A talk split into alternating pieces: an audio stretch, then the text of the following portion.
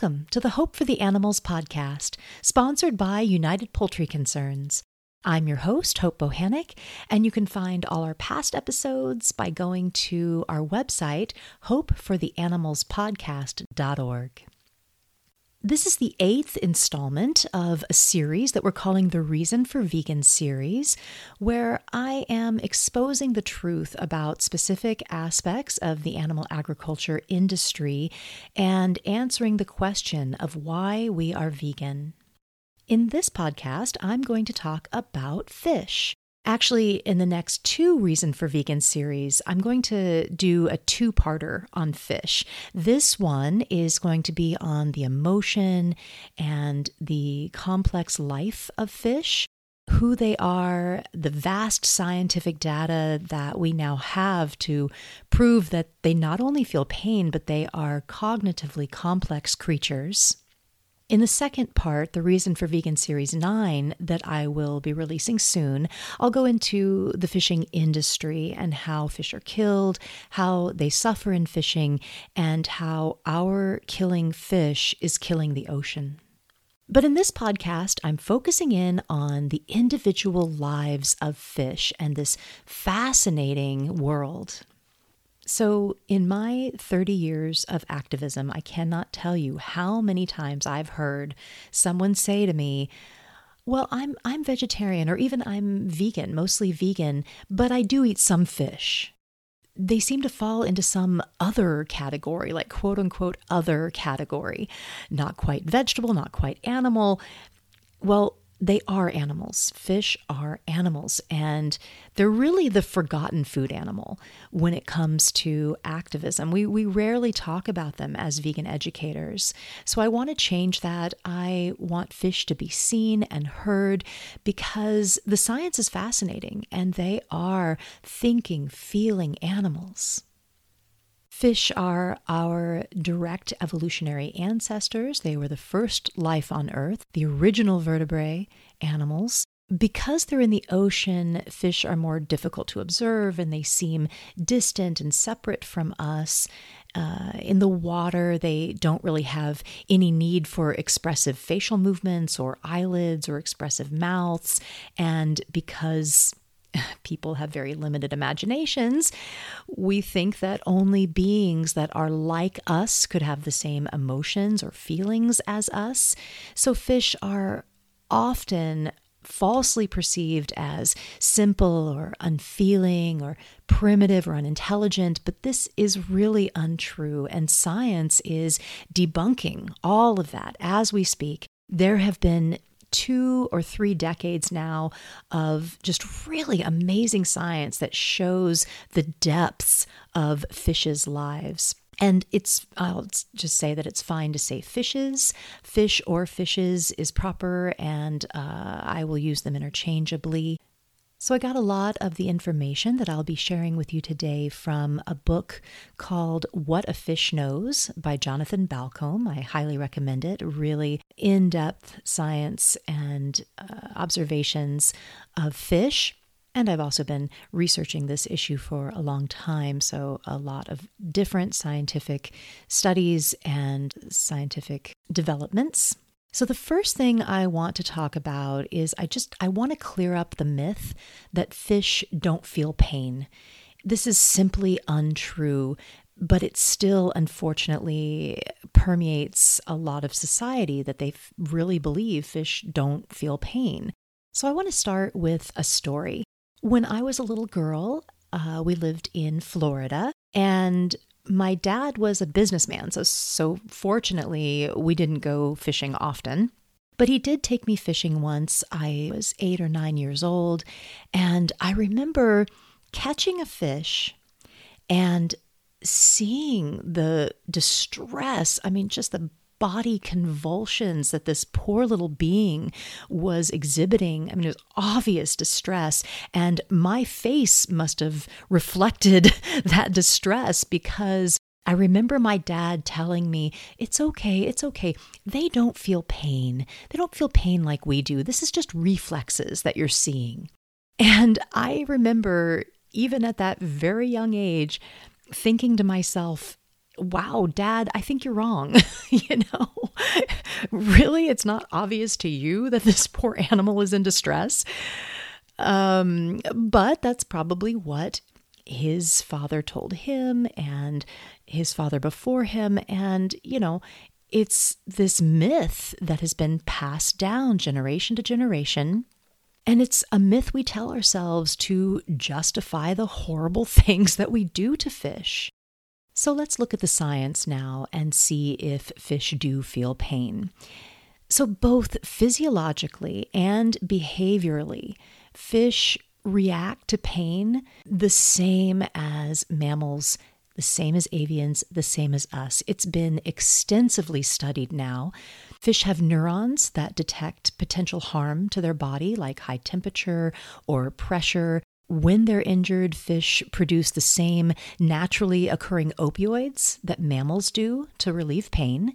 The activity in the brain is equivalent to that of land mammals and avians there is this cascade of electrical activity that rushes to the brain when they're injured, and, and not only to the hindbrain and brain stem, which are responsible for reflexes and impulses, but to the regions that are essential for conscious sensory perception. Meaning that they are perceiving the pain, they're feeling the pain just as we do. So, I'm going to go into some details of studies that have been done on animals, and I, I want to give a disclaimer here about research and animal experimentation. I certainly do not endorse or condone any kind of experimentation on animals, but since these studies have been conducted already, because the data is there, we are going to use that science and use what was learned to gain empathy and sympathy for these animals so that they won't be tortured and abused in research in the future. But uh, but we we do want to learn as much as we can, know as much as we can about these animals, and even though we don't condone the research, since it has been conducted, we are going to use those studies. So I just kind of wanted to explain that. So, behaviorally, fish react to painful stimuli the same as any other animal when they are hurt in some way, they will often cease normal activity. They'll rub the areas that are affected against something. Uh, they'll thrash about, rocking from side to side sometimes, or just lying still at the bottom of their tanks. And when painkillers are introduced, like morphine, are given to the fish, then that those behaviors reduce and normal activities resume. The conclusions found across the scientific community is that fish absolutely respond to a varying degree and types of painful stimuli burning, cutting, stabbing, chemical damage like acid, uh, both psychologically and behaviorally. Fish consciously experience pain. And again, I just want to say, you know, how horrible it was that all of these poor fish had to go through all that they did. I, am not going to actually get into the details of the pain studies because, uh, you know, it was it was hard to read. But since these studies were done, now we know, and it cannot be disputed, that fish feel pain. And reputable scientific bodies are actually taking notice of this mounting scientific evidence and have released statements about it. Uh, the Smithsonian Institute, I'll read a quote from them. They said, the collective evidence is now robust enough that biologists and veterinarians increasingly accept fish pain as a reality. And in 2013, the American Veterinary Medical Association, they published their new guidelines for euthanasia of animals. And the statement included this quote, Suggestions that fin fish respond to pain merely represent simple reflexes have been refuted.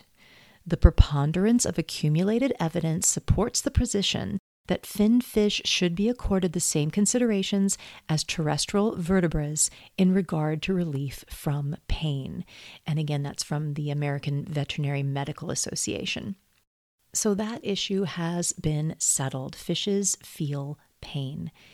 So now let's move on to some other issues like their lives, their emotions, their relationships, their cognitive abilities. All of these things have been extensively studied.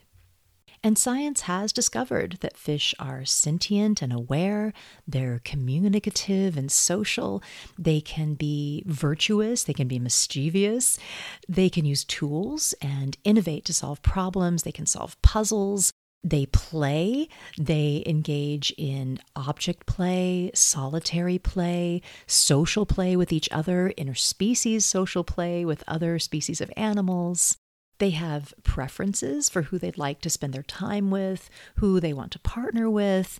They can be finicky eaters, even among the same species, and have individual tastes for different foods. So, there's a lot we've learned about communication with fish and how they communicate with each other.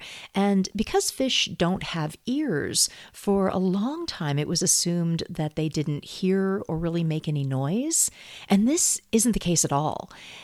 Because we have ears that detect sound in the air and not in the water, we couldn't really understand or hear the sounds that fish were making. But because of technological advances and underwater sound detecting equipment, we now know that they have a wide range of acoustic sounds that they make. They're really communicating with, with each other, and we know that a fish's body can produce and process sounds. They're hearing the sounds. So, some of the classifications of uh, sound that we have detected now are hums, whistles, thumps, creaks, grunts, pops, croaks, pulses, drums, knocks, purrs, clicks, moans, chirps, buzzes, growls, and snaps. So there is a lot of talking going on among fishes. And parenting. So, this was fascinating to me. I think that most people believe, and I, I kind of did too, that fish just lay their eggs and go away, and the babies hatch and fend for themselves. And that's, of course, the case for some species, but there are thousands of species of fish that offer parenting and protection and caregiving to the eggs and their offspring in some way. So, some fish species do have live birth, like sharks and stingrays. And egg laying can be extremely complex, and there are elaborate ways that they can protect their offspring some fish construct all kinds of different nests and shelters with sand and rock and plant materials, so certainly using tools. Uh, some fish, they have a special saliva that can create these bubble rafts for their eggs, and they protect the eggs and float around while the eggs develop in these little bubble rafts. Some keep their eggs or their hatchlings in their mouths for safety or in special pouches on their bodies, both genders. So many fish show great parental dedication and go to great lengths to, to protect the eggs and the babies Parents that keep their little babies in their mouths will go weeks, sometimes more, without food. They're taking in food, but they allow the babies to eat the food, and they don't eat, and they'll lose a lot of their body weight. Wolf eels mate for life. So, wolf eels are these really cool looking big eels. And I watched this documentary on Amazon Prime called Big Pacific. And they had this whole segment on the wolf eels and how they choose a partner and they mate for life and they find a little cave. And they had all these images of them snuggling together in their cave, all these little eel couples uh, like cuddling and snuggling in their caves. It's really adorable. So, we're really finding that fish are individuals with awareness and complex emotion. It's really a myth that fish have short memories. This is something that is always said of the poor goldfish in a bowl, uh, but it's just not the case.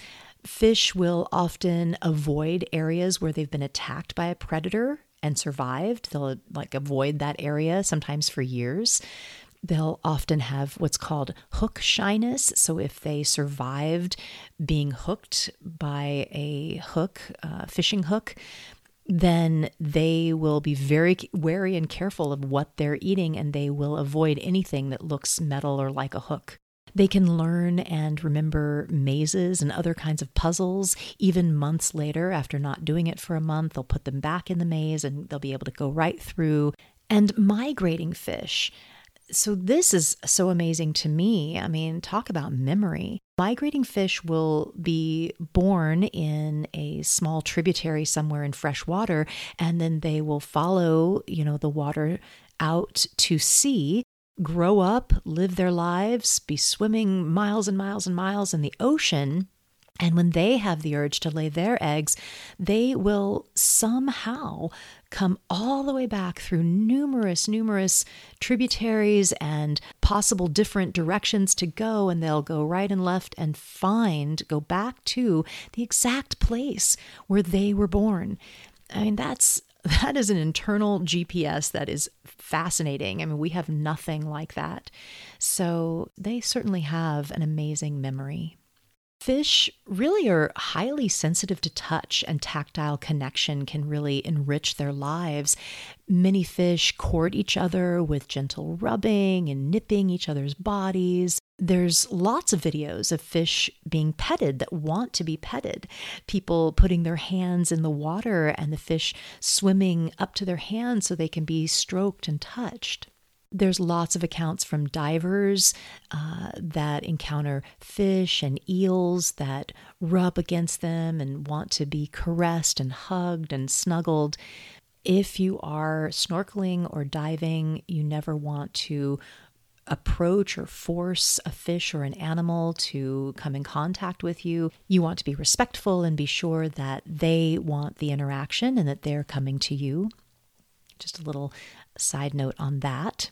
And when it comes to fear and anxiety, and I think this is really important to our conversation, which ultimately is whether or not we should be killing and eating fish. It has been absolutely documented and scientifically confirmed that fish feel fear. They respond to dangerous situations the same as any animal. Their breathing gets faster, they release distress pheromones, they show signs of panic, they may freeze or flee or try to look bigger. After an incident of fear or anxiety, they will avoid that area where the incident occurred often, and some may even stop eating. And I believe that all these things that we are learning are important but what really matters is that we know that fish feel pain and we know that they experience fear and anxiety. This alone should be reason enough not to kill and eat them. So, I want to get into the details of an experiment that was conducted on fish and other animals and I do want to give another disclaimer here because this experiment was around intelligence and how quickly an animal can learn and kind of how smart they are, at least in our uh, assessment and understanding. Basically, my disclaimer is that uh, we should never, ever use intelligence as a reason that we categorize animals, that we protect one animal or exploit another animal. How smart we discover them to be should not be a factor in whether we use or abuse an animal. Again, the only criteria for that should be if they feel pain, if they feel fear, if they suffer. However, that doesn't mean that we can't learn more and know more and know about different species and get to know them better. So I think that's why I want to share this experiment with you. So, what these researchers did is they gave two plates of food to various species of animals, and the two plates of food were identical amounts of food, the same types of food. The only difference were the color of the plates. And it was a puzzle. Basically, the animals started to eat on one plate, like say they started to eat on the red plate, then the blue plate would be removed. But if they started eating on the other plate, on the blue plate, both plates would remain and you get to eat all the food. And of course, that's the best. We all want to eat all the food. okay. So it was trial and error. They had to learn what to do to be able to get more food. This experiment was given to capuchin monkeys, orangutans, chimpanzees, and fish. Guess who figured it out faster? The fish. It took fishes an average of 45 trials to figure it out compared to primates that took 100 trials. So it took the primates twice as long to figure it out. And in some cases, they never quite figured it out. The chimpanzees never quite figured it out. So I think this really kind of flips what we think we know about different animals on its head, right? So I read about this experiment in Jonathan Balcombe's book, What a Fish Knows, that I mentioned at the beginning. And here's what he had to say about this. So Jonathan Balcombe says, quote, when fishes outperform primates on a mental task, it is another reminder of how brain size, body size, presence of fur, feathers, or scales, and evolutionary proximity to humans are wobbly criteria for gauging intelligence. So I'm going to wrap up soon, but I want to share with you a really sweet story. And this story is about two goldfish that lived in a tank and one of the goldfish was a little black moor goldfish named Blackie. And Blackie had been born a little wonky. He was deformed and he could barely swim. He just kind of hopped around the bottom of the tank. And his buddy in the tank was Big Red. And Big Red was a larger, orange, beautiful goldfish. And when it was mealtime and the caretaker of the fish put the food at the top of the tank and you know the food kind of drifts down Big Red would go to the bottom of the tank and he would scoop Blackie up on his back and he'd swim up to the food as it was drifting down and he would have Blackie eat first. He would allow Blackie to eat his fill of the food. And then when Blackie had had his fill, Big Red would gently put him back down on the bottom and then Big Red would go and eat. This is such an amazing story. So, what did we see in Big Red? Big Red was expressing compassion and kindness and friendship and empathy and caretaking and selflessness and generosity. He was putting Blackie's needs first. Are these emotions that you would have normally attributed to fish? Probably not. But when you dig into the science and the research and hear the amazing stories of individual fish, these classifications and emotions that I just listed for Big Red, they are abundant in the ocean. If you want to learn more, a great resource is an organization called Fish Feel. Their website is really easy. It's fishfeel.org. And there's also a Facebook page that has some great information called Let Fish Live. It's really unnecessary to eat fish. And if you like the taste of fish and you feel that you might miss it as you're trying to transition away from it, there are some great new fish free, fish like products coming out in the frozen section of many stores. So look for those. Sushi can be made without fish very easily and deliciously. So it's really unnecessary to eat fish. So I'll end this podcast with another quote from Jonathan Balcombe. A fish is an individual with a personality and relationships. He or she can plan and learn, perceive and innovate, soothe and scheme, experience moments of pleasure, fear, playfulness, pain, and joy. A fish feels and a fish knows. Thank you for listening to the Reason for Vegan series. Be sure to listen to the second part of this two part fish series that will be number nine. For that one, I'll be talking about the fishing industry and how fish are killed and how we are depleting the oceans of life. If you think that this is important information, please share this podcast on your social media pages and also leave a positive rating or review wherever you listen to your podcasts. Please remember fish think, fish feel. They have their own lives. So please don't eat fish and live vegan.